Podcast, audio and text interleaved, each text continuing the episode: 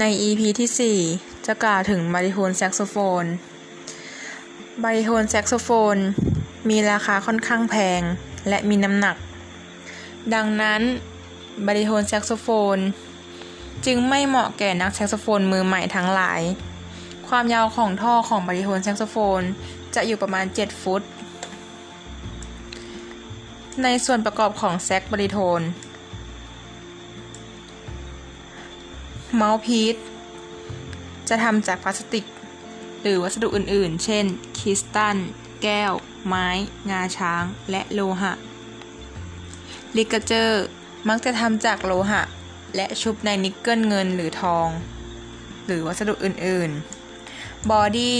เป็นส่วนควบคุมเสียง โดยมีส่วนคีย์และกลไกในการเล่น เบล จะช่วยเพิ่มความสม่ำเสมอ และความดังของเสียงในเครื่องดนตรี คีย์ เป็นคีย์สำหรับกด และปล่อยทำให้เกิดเสียงต่างๆ เมื่อเป่าลมเข้าเครื่อง